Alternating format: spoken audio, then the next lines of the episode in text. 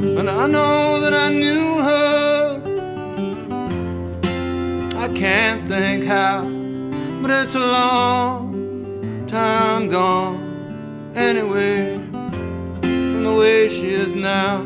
It's one of those pieces that I think has a lot of has a lot of uh, life to it and i keep coming back to it i keep playing it and i keep playing it in different ways and i keep editing it and changing it we're referencing to a scrapyard bus stop. What of these lyrics is really compelling to you. I th- i think because you know it, it's the story of of a person who sees another another person that they were involved with at a time and that person doesn't recognize them, it, it feels really universal. We feel like, um, you know, all the experiences that I've had in my life are very important to me. It's easy to forget sometimes that those experiences don't mean as much to someone else. And and this song kind of traces uh, a, a, an incident where a person sees someone else they, they were intimate with, or they believe that that's that person. When they catch their eye, the person obviously doesn't know who they are, and, and that's the end of the song. I think that feels really universal to me. It feels like something that we've all kind of had access to at one point or another. There's someone out there, I can't make her out. Salvation Army shoes on with the soles all walked out.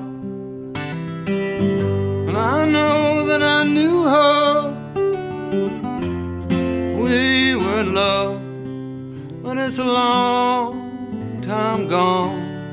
Anyway, here comes the bus. Must be the bus stop there through the snow wind tears right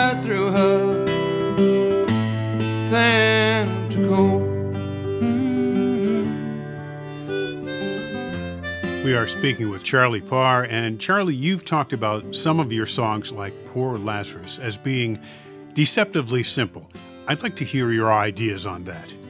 It's a really on the on the surface, it's a really simple song.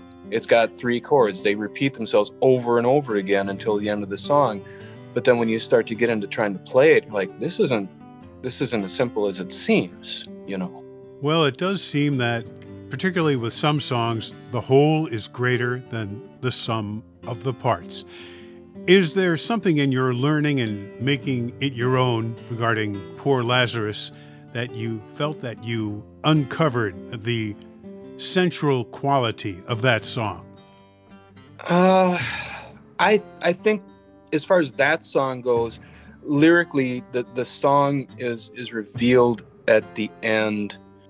Officers bring Lazarus's body. Uh, Lazarus's mother comes to to to mourn, and this isn't Lazarus of the Bible. This is a this was a prisoner who escaped and was was captured. Then the last verse is kind of a call out, you know, to the captain, to the to the warden or whoever it is that you can't you can't hold on to people that they're not they're not made that way that lazarus has left you know and and all, all we're all going to leave and i think the song like lands right right then and i i still play that song in my shows and it's it's morphed and changed into into some new kinds of sounds that i've that i've experimenting with musically but but you know, when it comes down to that last verse, it, it still feels like the song lands really hard on that last verse.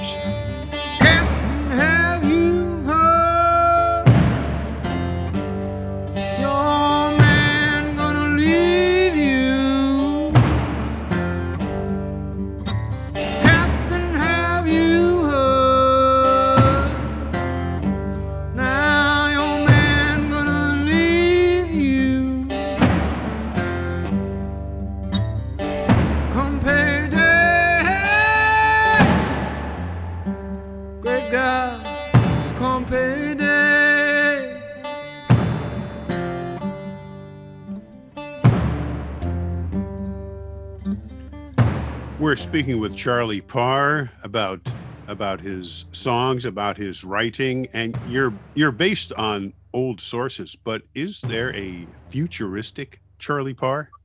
Well, yeah. I mean, so I was the, the short version of the long, long story is is going to be when I was when I was brought up. My dad in the front of the house had this big old Magnavox record player with all these old records, and I'd go down to the library and I'd fish out more old records and listening to Smithsonian records and folk records. He loved the Carter family. He loved Jimmie Rodgers. Johnny Cash is about where Dad's music would stop. Hmm. um, but but and I listened to that and I loved it. I loved it all. And in the back of the house, my sister, who's quite a bit older than I am, well, she's 14 years older than I am. She's listening to the Beatles, the Rolling Stones, the Grateful Dead. And of course, with the Grateful Dead, I'm hearing songs that I heard in the front room a minute ago, but now they've, you know, come through a different kind of uh, passage. I still do that. I listen to a lot of music, and, and some of the music that I listen to now falls into the experimental or drone categories. Guitarists like Bill Orcutt, um, Nels Cline, and some of those I've had designs on playing that kind of music for a long time. This last couple of years, I started playing with uh, uh, Liz Draper and Chris Gray in a trio called Portal 3.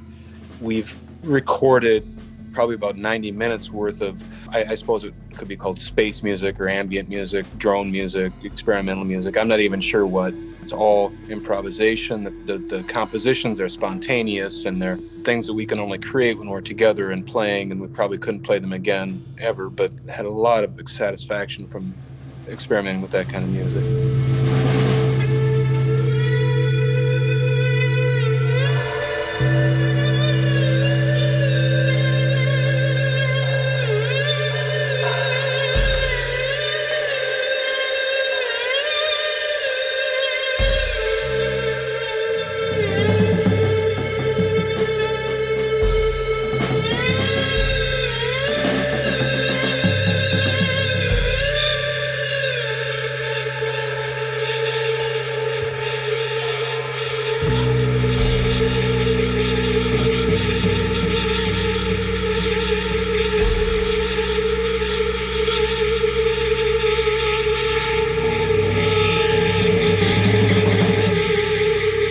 Charlie Parr's virtual residency at First Avenue in Minneapolis will be Sundays at 8 p.m. the month of January 2021. Information about the residency is available at charlieparr.com, and that's Parr, P A R R. This program is made possible by the Minnesota Arts and Cultural Heritage Fund. Phil Nussbaum speaking.